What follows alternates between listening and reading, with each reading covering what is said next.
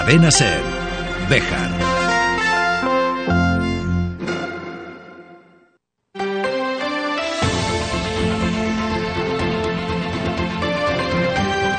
Hoy por hoy Bejar. David Sánchez.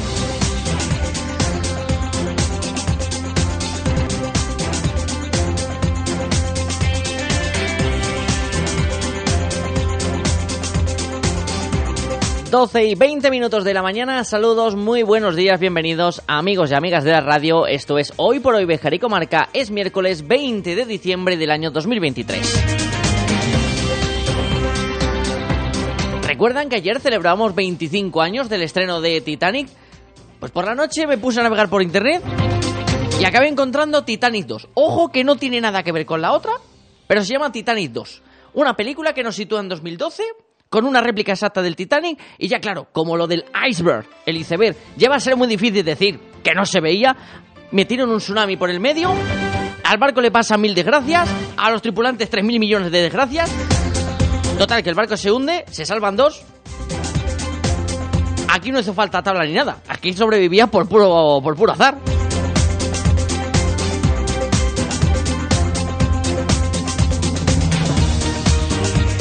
Peliculón que si no tiene nada mejor que hacer un sábado por la tarde, pues todavía se deja ver. Y espérate, que tengo que investigar, pero creo que hay Titanic 3.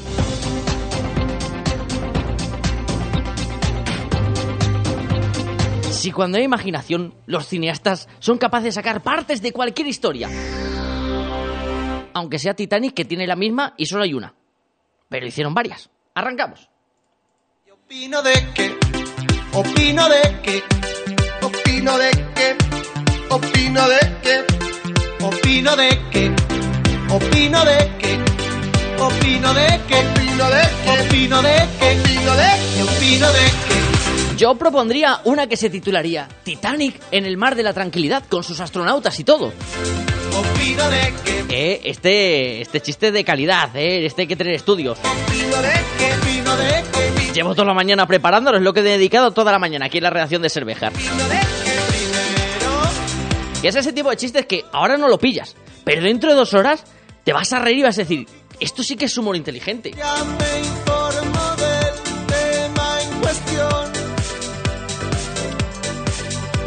Escribo, Fuera de este festival del humor en el que hemos convertido el arranque de programa, vamos a ponernos serios recibiendo a Javier Garrido, concejal de Toa Puertas Béjar. Estamos cerrando ese balance político de este año 2023 con las diferentes formaciones que están en el consistorio. Y hoy es el turno del concejal de Toa Puertas Béjar, Javier Garrido. Pero también vamos a hablar de un eh, libro que se presentaba a comienzos de este mes de diciembre y que está teniendo mucho tirón porque nos habla de esa emigración bejarana a Alemania. Una situación que se vivió en la década de los eh, 60 que marcó a muchas generaciones y que a través de este trabajo de Mercedes Riva quiere acercarlo a la sociedad el Centro de Estudio Bejarano. Repasaremos también la actualidad del día y lo que nos dé tiempo a contar antes de que el reloj marque las 13 horas, la 1 de la tarde, en su casa, el 88.3 de la FM en Cervejar. Bienvenido, bienvenida y gracias como cada día por estar al otro lado. Pero no es por eso esta canción, Shakira. 12 y 24, previsión del tiempo para hoy.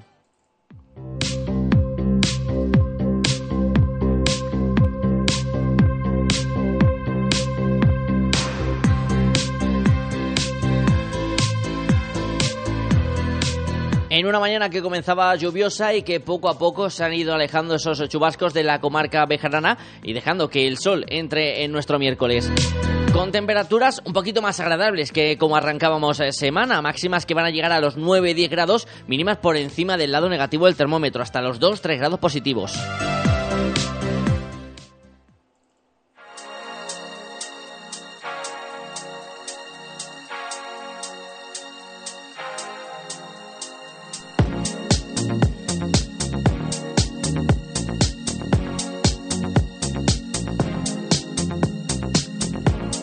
La semana pasada les contamos en esta sintonía la manifestación celebrada en Bercimuelle, donde los vecinos han vuelto a mostrar su rechazo a la posibilidad del proyecto de una macrogranja con más de 2.000 cerdos que se instalaría en este municipio que se inició hace ya algunos años y que tras un periodo de inactividad y de letargo vuelve a la actualidad. Ayer charlábamos con el alcalde pedáneo de Bercimuelle, Cirilo Hernández, que nos daba su visión sobre ese proyecto. Nos parece que se perjudica a muchos y solamente se benefician dos, que es el empresario César Nieto y eh, los constructores Osbema, que son de Cespedosa. Esta gente, los últimos, compraron la finca hace unos años. Nadie esperaba esta situación porque ellos han estado trabajando en el pueblo con habitualidad y en cuanto las obras han declinado, pues parece que se ha activado lo que es la, la explotación porcina. La semana pasada charlábamos con el alcalde de Puente del Congosto, Alfonso Hernández. Hay que recordar que Bercimoy es una entidad menor que depende de Puente del Congosto. Y en esa entrevista, Alfonso Hernández detallaba que él no está a favor de que ese proyecto llegue ni a Bercimoy ni a Puente del Congosto. Sin embargo, para el regidor pedáneo, para Cililo Hernández, los hechos no se corresponden con las palabras. Alcalde pedáneo valora al alcalde principal, al que hay que rendir pleitesía, como un vendedor de Biblias antiguo eh, un señor que parece que en este país, desgraciadamente, a quien es condenante más se le vota. Este señor viene de una ciudad donde ha sido condenado por la Audiencia Provincial de Madrid y, vende y viene a vendernos la moto. Cambiamos de asunto, dos eh, rápidas pinceladas de actualidad en este miércoles. Por un lado, a partir de la una y media hasta las dos y media, hoy y mañana en el mismo horario, está el Mercadillo Solidario Tejiendo un Futuro Sostenible que organiza el Colegio María Auxiliadora de Béjar con la venta de esos cojines elaborados por alumnos de tercero y cuarto de la ESO y cuya recaudación de manera íntegra irá a parar a Cáritas Interparroquial de Béjar y a Cruz Roja.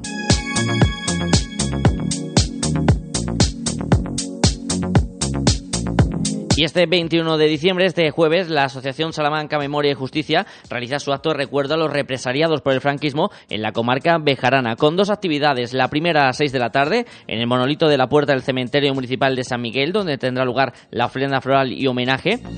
Y a partir de las 7 menos cuarto de la tarde, en el Salón de Actos del Convento de San Francisco, se proyectará el documental Aquí no pasó nada de Gonzalo Mateos, que estará presente en esa proyección y tras ella se podrá realizar una charla coloquio entre director, familiares y público que quiere intervenir. 12 y 28 minutos de la mañana recibimos en los estudios de Cadenas El Bejar a Javier Garrido, concejal de Toda Puertas Bejar, balance de la formación eh, municipalista, de cómo ha sido el año político en la ciudad textil.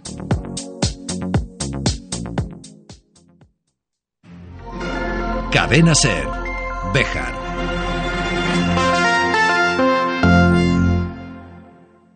Por la mañana, en el Bermud, para el tardeo y para tu copa por la noche, Café Blues La Alquitara. Si eres de los que buscan un lugar diferente, Café Blues La Alquitara.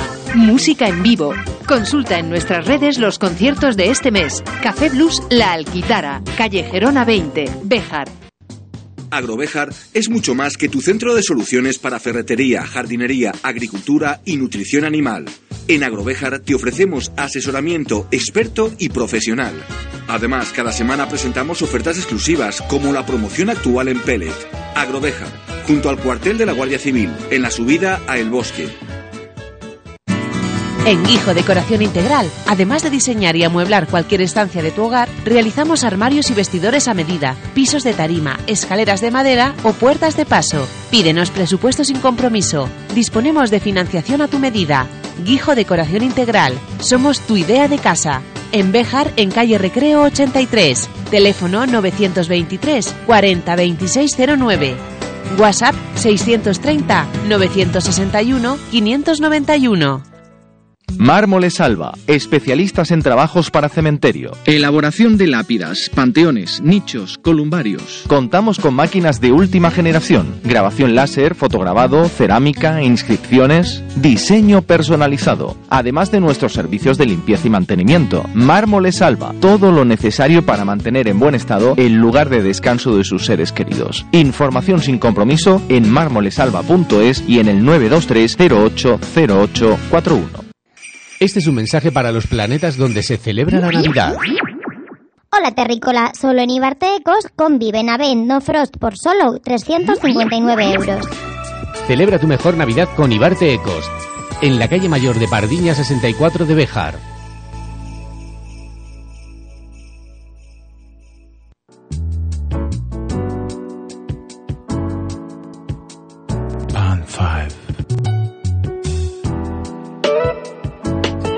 Es 20 de diciembre, seguimos en esta semana haciendo ese balance del año 2023 en materia política, que arrancábamos la semana pasada con el alcalde, a comienzos de esta con el eh, líder del partido más mayoritario de la oposición, el Partido Socialista.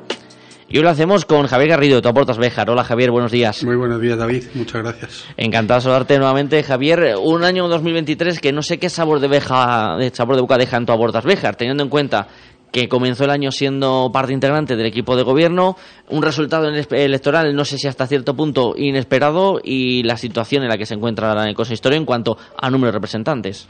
Bueno, ha sido una, una, legislatura desde el mes de junio para hasta ahora, hasta diciembre, un segundo semestre muy convulsa. Todo el mundo sabe que ha habido problemas y está habiendo problemas muy importantes dentro de, de la corporación municipal, dentro del funcionamiento interno del ayuntamiento con los famosos asesores, eh, con la inacción por parte de Luis Francisco Martín como alcalde de Béjar en los asuntos municipales y, desde luego el descontento general, no solo de los grupos de la oposición, sino también creo que de toda la ciudadanía, de que esta ciudad no, no avanza, de que esta ciudad no tiene proyectos de futuro y de que tenemos un alcalde que quiere más salir en medios de comunicación y hacerse la víctima que realmente de gestionar una ciudad de 12.000 habitantes. Una gestión que, por lo que deduzco de tus palabras, Javier, del nuevo equipo de gobierno, mm, que no se acerca a la idea que tenía tu Portaveja cuando arrancó la, legislatura. No sé si decepcionado en cierta manera. Sí, muy decepcionado, especialmente con Luis Francisco Martín, no así con, con ciertos compañeros de la Corporación Municipal del Partido Popular, pero sí con, con, el alcalde y con el grupo Vox, con la portavoz del grupo Vox, que son al final los que hicieron gobierno en este ayuntamiento. Porque eh, cuando llegas a una alcaldía, no solo tienes que ser el alcalde de la ciudad, sino tienes que parecerlo. Y todos los problemas que se han visto en medios de comunicación, que habéis eh, dicho por, por, por los micrófonos de las radios y por la prensa, por las redes sociales, pues es todo cierto. O sea, que tenga muy clara la gente de Béjar, todas las personas de Béjar, que todo lo que ha salido en medio de comunicación es cierto.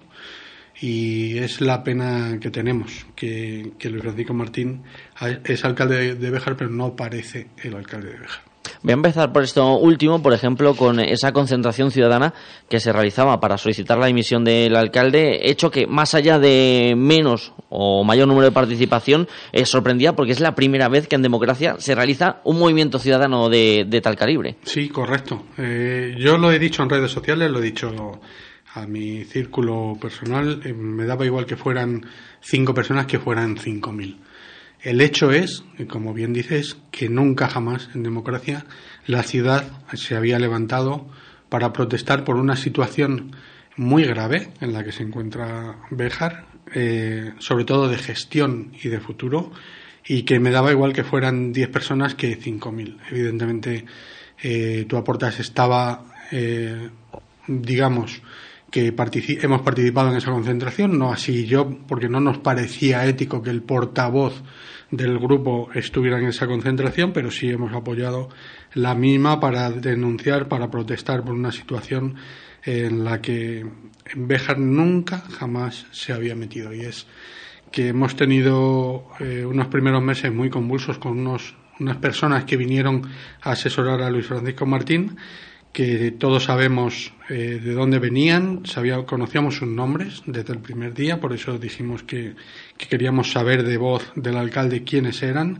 que tenían un pasado muy feo y muy complicado y que no deberían ser asesores porque, porque además han demostrado y demostraron que venían a arrasar este ayuntamiento. Eh, habíamos ya visto que con la cobatilla querían hacer un birli birloque de privatización y vinieron a tomar decisiones muy feas con, con, los trabajadores con respecto al matadero municipal exactamente igual y entonces por ahí no vamos a pasar. Yo creo que son eh, aspectos tan importantes de esta ciudad que deben tener el consenso de todos los grupos políticos. Yo lo he dicho, Luis Francisco Martín mm, es alcalde, pero no parece el alcalde. El primer día tenía que haber convocado a todos los portavoces municipales haber puesto encima de la mesa cuáles eran los problemas, qué trabajo se había desarrollado por parte de la anterior corporación municipal y haber tomado decisiones en común. Pero eso no lo hizo. Yo se lo ofrecí en el primer pleno. Eh, Javier Garrido le dijo que contara con, con, nosotros para volver a gestionar la estación de esquí de la Cobatilla. Se lo dijimos. Nosotros entregamos un documento el día que él fue alcalde de cómo estaba la situación en la estación de esquí, cuáles eran los trabajos que se deberían hacer y durante eh, cuatro meses y medio la estación ha estado abandonada políticamente. No ha pasado por allí ningún representante del grupo de gobierno, ni de Vox ni del Partido Popular, eh, y han estado los, los trabajadores, eh, digamos, perdidos en cuanto a la toma de decisiones políticas. Y así nos vemos. el otro día se le preguntó a, a Luis Francisco Martín en una comisión si realmente hubiera nevado el día 1 de diciembre, si se hubiera abierto la cobatilla y cayó. Y no contestó. Evidentemente no se podía haber abierto. Incluso a fecha de hoy, si nevara de una forma importantísima, eh, no se puede abrir la estación de esquí de la cobatilla por diversos problemas de gestión de, de, tiempos, fundamentalmente, que todo lo que se debería haber hecho a primero de verano se ha dejado para última hora y, nos encontramos ahora en esa situación con respecto a la estación. Ya que me saca a la estación de esquí de la Cobatilla a esta conversación que estamos eh, manteniendo, voy a cambiar el orden de algunas preguntas que tenía en mente y vamos directamente a la gestión de la estación de esquí. El, nuevo equipo de gobierno, el alcalde y Purificación Pozo han insistido mucho en la dejadez que había en cuanto a cómo finalizó la temporada pasada y, la gestión que realizaba en este caso Javier Garrido como responsable de la estación eh, ¿Qué valoración se hace desde tu Portas Bejar de esas acusaciones de dejadez, de dejar trabajos pendientes, de incluso haber realizado acciones con contratos de dudosa legalidad o sin contrato? Bueno, yo, yo le dije también en pleno que si tenía alguna ilegalidad que se fuera directamente al juzgado. A mí no me han llevado al juzgado todavía, no me ha llamado ningún fiscal ni ningún juez. A él sí, eh, fue condenado, todo el mundo tiene que recordarlo, en, el puente del Congosto. Fue condenado por un juez con sentencia firme, pero a Javier Garrido todavía no se le ha llevado al juzgado por nada.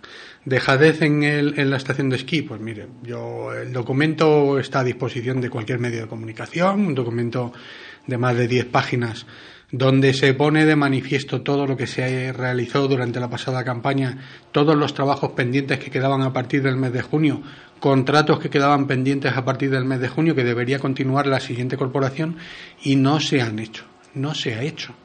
Eh, yo creo que todo el mundo sabe que la estación de esquí de la Cobatilla el año pasado eh, arrancó en el mes de enero, y con 20 centímetros de nieve conseguimos abrir la estación y los empresarios de Bejar te lo decían, las lavanderías, los restaurantes, los hoteles, eh, todos los que viven del turismo te decían, joder, Javier, es que nunca se había hecho tanto con tan poco. Y eso es gracias no a la gestión del, del, concejal en este caso, sino de los trabajadores que hay en la estación, de los profesionales que hay en la estación, que son los que manejan los tiempos, los que te dicen cuándo hay que empezar un contrato o cuándo no, y los que marcan la apertura o no de la estación de esquí de la Cobatilla. Si esos responsables durante todo el verano no se les ha contestado a ningún correo electrónico que, han mandado ni a llamadas telefónicas, pues se han encontrado abandonados y perdidos durante más de cuatro meses y medio para tomar decisiones políticas que había que haberlas tomado con ese documento que yo le presenté por registro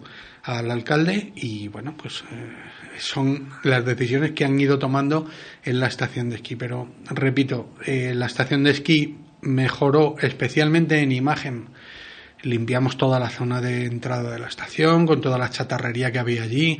Él dice que es que hay siete toneladas de chatarra. Mire, es que siete toneladas de chatarra pesan los tres vehículos que Alejo Riñones compró. Los tres Land Rover son ya siete toneladas. Por tanto, yo creo que no sabe ni de qué habla no sabe ni siquiera echar la cuenta de cuánto son 7 toneladas. 7 toneladas son el peso de los tres vehículos Land Rover que Alejo Riñones compró, que están achatarrados, que pertenecen, unos pertenecen a la antigua Jacobesa y otros al Ayuntamiento de Béjar, y que ya iniciamos nosotros las gestiones el año pasado para dar de baja esos vehículos y achatarrarlos. Están, evidentemente, en una zona donde no es visible, donde no son visibles por parte del público, porque queríamos también mejorar la imagen y era lo único lo único, pero han tenido dinero por parte de la Junta de León y por parte de la Diputación para muchas cosas. Para comprar la nueva máquina, que no lo han hecho desde el mes de junio. Para haber hecho una nueva cinta capotada, que no lo han hecho, no lo han sacado a licitación y, ya veremos a ver si la sacan o no. Eh, podían haber hecho muchísimas cosas. La revisión V7, que también se les dijo que había que hacerla, la revisión anual de Telesilla. Podían haber instalado la nueva estación de retorno que nosotros compramos que llegó en el mes de enero, que nosotros la almacenamos para decir en mayo o en junio cuando se vaya la nieve, porque él puede decir, no, es que ustedes no la montaron, mire, es que en el mes de febrero y marzo había nieve. Entonces vamos a esperar un poquito al mes de junio. Entonces en ese documento se le dijo, la estación de retorno al Cansal Negro hay que instalarla y la empresa ya tiene conocimiento de que tiene que venir a instalarla. Entonces vamos a empezar los trabajos. Pero si esa instalación arranca en el mes de noviembre, pues hombre, hombre, yo creo que hay que hay que ser serios en política, hay que intentar ser serios, hay que intentar hablar, dialogar, ver los problemas que hay y tomar decisiones. Y este alcalde no lo ha hecho.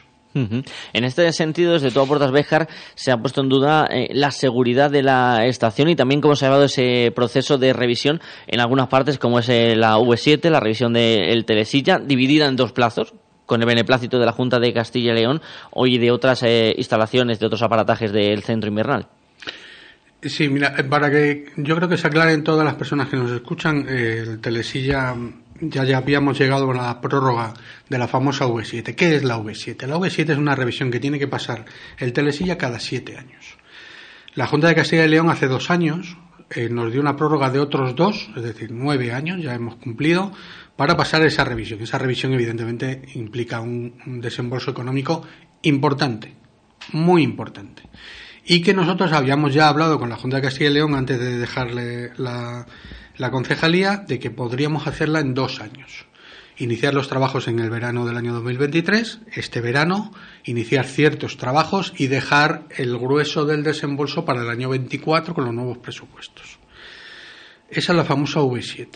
Mm, hasta ahora no, no hay nada. O sea, no hay nada, no hay ningún contrato abierto para hacer la V7. Yo no sé si la Junta de Castilla y León dará la autorización de la apertura del telesilla o no. Yo me imagino que siendo del mismo grupo político, pues harán la vista gorda, pero vamos a estar pendientes de ese tema. Y otro tema es lo que hemos denunciado hace como una semana, que es la famosa revisión anual. ¿Qué es la revisión anual? La revisión anual es que se coge el telesilla, se desmontan todas las sillas, se revisan los arcos de las sillas, los bujes de las sillas, se revisa el cable sin las sillas y se dictamina si ese telesilla, los cables, las sillas, los arcos de las sillas, etcétera, están dispuestos para seguir trabajando. Esa, esa revisión se inició el contrato y no fue adjudicado. Ya se han hecho los trabajos.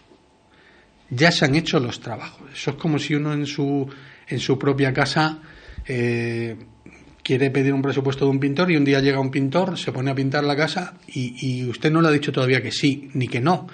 Esa empresa ha hecho los trabajos, pero eso es mucho más serio a esa empresa le podía haber pasado algo en el telesilla. Se podía haber, desafortunadamente, eh, matado a un, trabajador, que no ha sido el caso, pero podía haber pasado cualquier cosa muy grave. Y esa empresa no tenía la adjudicación, no la tiene, que es preceptivo, es exigible para comenzar cualquier trabajo, que el decreto de alcaldía de la adjudicación, es decir, lo que firma el alcalde, se adjudique a una empresa. Ese documento no está no está firmado. O sea, ahora mismo eh, hay un trabajo ya realizado por parte de una empresa y no tiene la adjudicación todavía. Eso es ilegal. Es ilegal. Entonces nosotros lo hemos denunciado y dicho que esa empresa no debería haber comenzado ese trabajo, pero como todo funciona así, como la dejadez de Luis Francisco Martín es así, porque los funcionarios te lo dicen, porque todos lo vemos, el alcalde no pasa por el ayuntamiento todos los días y los días que pasa eh, arranca sobre las 12, 12 y media de la mañana y eso se está viendo día a día. Esa es la dejadez de este ayuntamiento. Y en la estación de esquí de la Cobatilla ha sido suprema. O sea, si este, este invierno hubiera nevado a primeros de diciembre, no se hubiera abierto la estación. Que le quede a todo el mundo claro. No se hubiera abierto la estación. Y dudo mucho que si nieva mañana se pueda abrir. Porque todavía quedan por hacer trabajos muy serios, muy importantes. No está instalado todavía el cansal negro, eh, la revisión V7 no está, la cinta de debutantes está, está desmantelada porque el motor tenía un problema que ya se le dijo en el mes de junio y el motor sigue todavía en León arreglándose. Es decir, es la dejadez máxima de un alcalde y de una portavoz, en este caso Purificación Pozo, que es la concejada de la estación de esquí de la Cobatilla, que han tenido durante cinco meses. Voy a pasar a otro asunto que también ha sido actualidad en las últimas semanas, incluso saltando a medios eh, nacionales, ese contrato firmado por los eh, concejales del Partido Popular de comprometerse a no realizar una moción de censura en la presente legislatura bajo penalización de 500.000 euros. Una situación que imagino que desde toda Puertas Béjar se vio con sorpresa una vez que saltó la noticia. Es que yo creo que todo el mundo lo tiene que ver con sorpresa, porque yo puedo firmar un contrato de confidencialidad en mi empresa que lo tenemos firmado, pero es un contrato de confidencialidad de datos. O sea, yo puedo firmar con mi empresa que los datos de los pacientes a los que yo atiendo no pueden salir del ámbito en el que estamos. Perfecto, si eso es un ámbito, eso es un dentro del ámbito firmamos un contrato de confidencialidad, que es lo que pueden haber hecho los concejales y pueden hacerlo. El problema aquí y la presunta ilegalidad es la coacción que es un delito, la coacción por parte del alcalde y de sus asesores de decirle a sus propios concejales que si no firman ese documento o si van a una moción de censura, tienen que pagar 500.000 euros. Y eso es una presunto, un presunto delito de coacciones. Porque que hubieran firmado un documento de que lo que se delibera en Junta de Gobierno no, debe salir de la Junta de Gobierno, pues es evidente. Es evidente. Y ese contrato de confidencialidad se, celebra en muchas empresas. Pero mire, si usted a cambio de que yo no pueda ir a una moción de censura me pide 500.000 euros y que yo lo firme, eso es un delito de un posible delito de coacciones. Y eso es muy grave, muy grave. Y no se vieron, se vieron obligados los, eh, los concejales del Partido Popular a firmar ese documento, porque si te lo pone encima de la mesa del alcalde, te juegas el que vayas o no en el equipo de gobierno a mí me parece vergonzoso, porque él dice, bueno, sí, pero no vale para nada ese documento, mire, pero es que lo ha firmado. No es que ha salido de mi despacho, mire, la llave de su despacho la tiene usted nada más. No la tienen los concejales de la oposición, si es lo que quiere insinuar de que le han desaparecido los documentos. La llave de su despacho la tiene usted. Y me imagino que su secretaria, por tanto, queda en el ámbito estrictamente privado. Mire, yo no voy a entrar en su despacho, evidentemente, a robar ningún documento esos documentos, eh, usted sabrá dónde los tiene que guardar, pero vamos, que acuse a quien sea, que es que me ha desaparecido los documentos del despacho. Bueno, si al final esos documentos no servían para nada, pero usted les ha obligado a firmarlos. No, pero es que era para el dinero para el Partido Popular. Eso es más grave todavía, hombre. Que me diga usted que 500.000 euros y se lo entrega a una entidad benéfica, vale, pero es que va para el partido, hombre vamos a ser serios, vamos a ser serios, Luis Francisco Martín, en este asunto y eso es un posible delito de coacciones.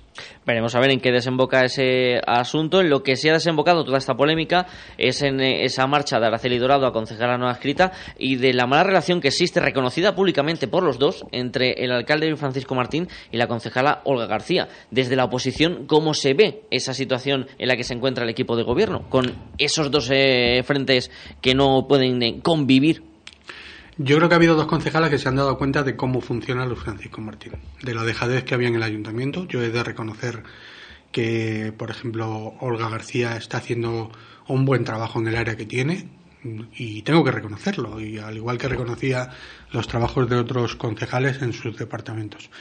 Eh, pero Araceli no aguantó que le tocaran las narices, con perdón, y dijo que se iba, porque ella evidentemente no se queda por dinero, y dijo que se iba, porque el acta de concejal es propia, no es del partido, sino propia, y que se pasaba a concejal no escrita.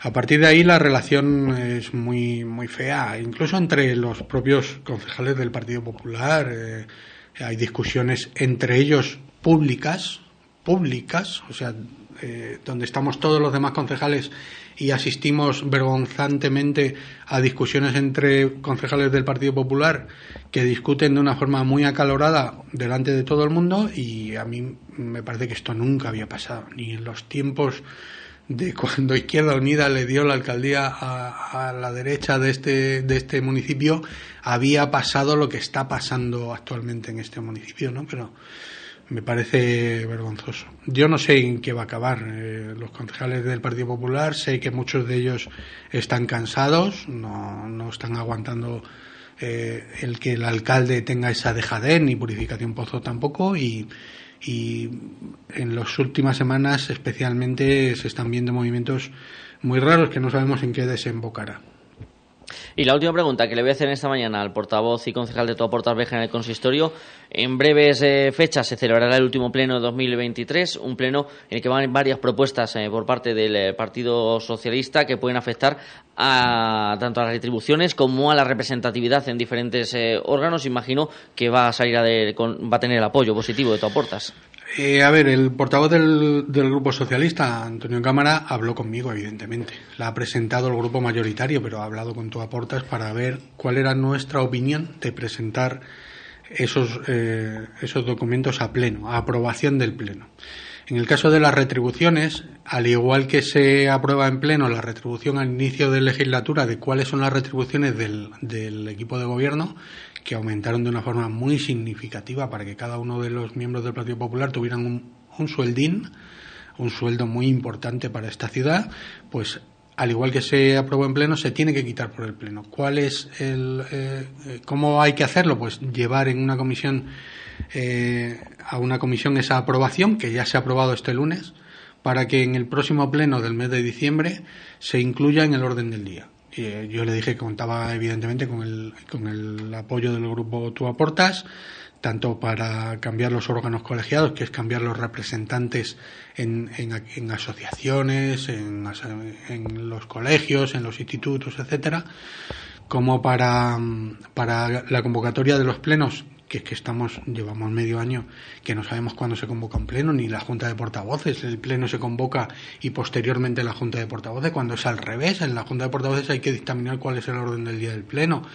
Y sobre todo la retribución de los concejales, porque consideramos que, le, no se está cumpliendo con, eh, con el trabajo de, por parte del equipo de gobierno en esta legislatura. Entonces queremos bajar esas retribuciones de una manera importante. El alcalde es el que tiene la potestad de meterlo en el orden del día o no de este, de este pleno, pero si no me imagino que se llevará por urgencia y se aprobará por urgencia y si no es en este pleno, será en el pleno del mes de enero.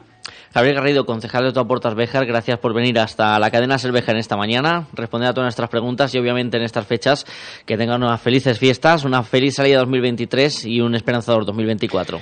Yo nada más quiero decirle a tus oyentes que pasen un, unas buenas fiestas, que vamos a ver qué pasa con el año 2024 políticamente hablando, que no se conformen, que no se resignen con que esta ciudad eh, se vea envuelta en, en, escándalos, que no se resignen ante eso y que confíen en que hay una nueva forma de hacer política, que ya se demostró en la pasada legislatura, especialmente en el último tramo, en el último año y medio, que hay otra forma de hacer política, que no se resignen, pero que, se, que confíen en otras personas para, para dirigir los destinos de esta ciudad.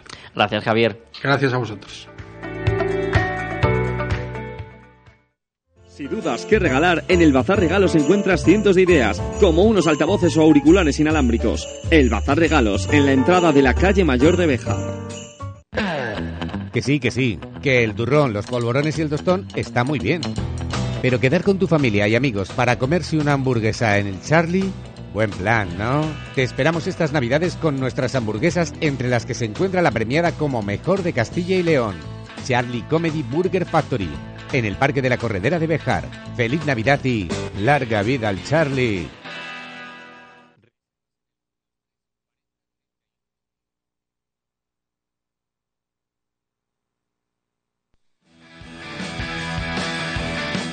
En estas fechas eh, van llegando a nuestra mente muchos posibles regalos que hacer a nuestros seres eh, queridos en estos momentos entrañables. Nosotros les vamos a recomendar un libro, un libro que se presentaba hace un par de semanas y que está muy vinculado con la industria textil, algo que llevamos en el corazón de la ciudad de Béjar. El título es La emigración bejarana en Alemania, 1960-1973, aproximación sociológica y lleva la firma de Mercedes Riva. Hola Mercedes, muy buenos días.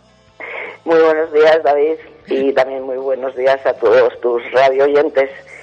Encantado de saludarte, Mercedes. Eh, primero vamos a hacer un pequeño balance de cómo fue ese momento de, de, la presentación. ¿Qué sabor de boca te dejó ese acto en el Casino Obrero? Bueno, en primer lugar quiero dar las gracias al Centro de Estudios Bejaranos, eh, que es quien ha publicado el libro, pues por darnos, por darnos a todos la oportunidad eh, de conocer un poquito más en profundidad pues una parte de nuestra historia y relativamente reciente.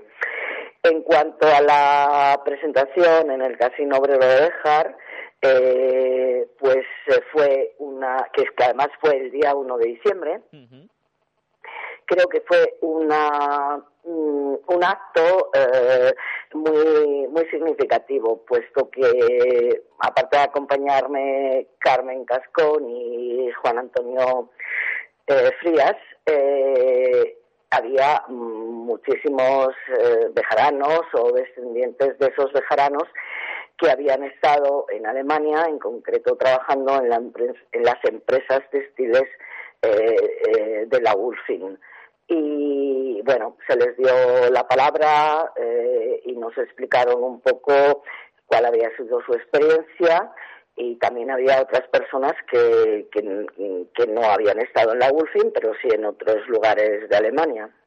Una actividad en la que también ese intercambio de experiencias enriqueció la presentación del libro. Mercedes, ¿cómo surge la idea de este trabajo? ¿Cómo surge el germen que motiva luego la publicación de este libro? Eh, pues yo creo que una historia eh, de fotografía, una historia fotográfica y las fotografías eh, lo dicen todo. En, el libro tiene 250 páginas y hay aproximadamente 250 fotografías eh, y todo surge porque yo recibí un archivo fotográfico eh, de Carlos Muñoz eh, en, en, un viaje que hizo a Alemania a visitar a los nuestros cuando ya, ya había aproximadamente 150 personas contratadas en la Ulfin eh, de Lenet, que era una fábrica enorme eh, que llegó a tener más de 1.200 empleados en los años 60-70 del siglo XX y, que, y que les hizo muchísimas fotografías. Entonces, en esa visita de agosto de 1960, eh, por, yo consideré que las fotografías eran unas auténticas fotografías de autor en blanco y negro, maravillosas, y bueno, publiqué algunas de ellas en una red social,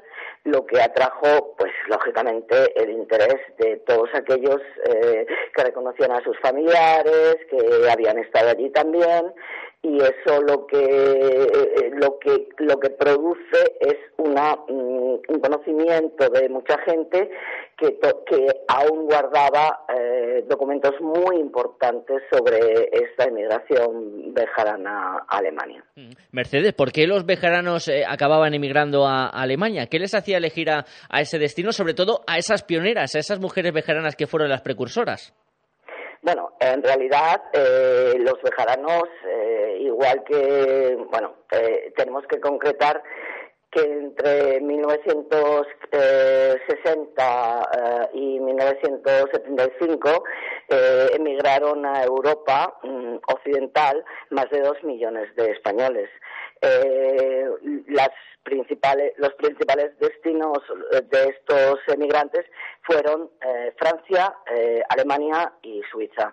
Pero eh, los y por supuesto los bejaranos, además de Alemania, pues también fueron al resto de las ciudades y otras muchas que no, no mencionamos en el libro. La llegada de las primeras 43 trabajadoras bejaranas a Lenner, a la empresa textil de hilatura de estambre eh, de la Ulfin eh, ya fue recogida mm, por el Ya, fue noticia nacional, en, en mayo de 1960. Entonces, eh, lo que ocurre es que eh, nos centramos especialmente en esta empresa, o sea, primero en Alemania y después en, esta empresa, porque lógicamente es de, donde mayor información hemos podido recoger, tanto por parte de antiguos empleados de la empresa alemana, eh, como por toda la documentación que guardaban mm, algunas personas españolas algunas de ellas eh, de larga duración, eh, que estuvieron en Alemania hasta su jubilación o estuvieron más de 20 años allí.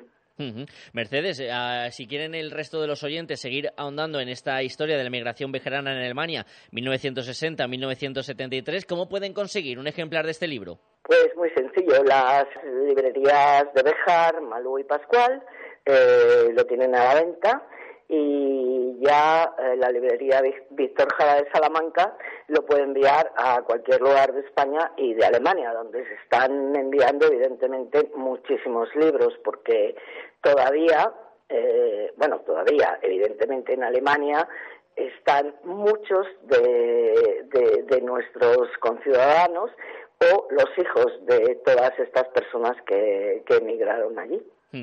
Y pueden también recordar esa historia aquellos vejeranos que luego volvieron a esta tierra natal. Mercedes Riva, muchísimas gracias por atendernos este ratito de radio. Gracias por eh, también eh, ofrecerte a esta entrevista. Sé que esto de hablar en público no te gusta en exceso, pero te agradecemos que has hecho el esfuerzo y compartir esta historia con los oyentes. Pues muchísimas gracias y creo que, bueno, es muy interesante conocer esta interesantísima historia, aunque sea una redundancia. Y bueno, y sigo diciendo que el ofrecimiento que nos ha hecho el Centro de Estudios Bejaranos, sin ánimo de lucro, eh, merece la pena. Muchas gracias.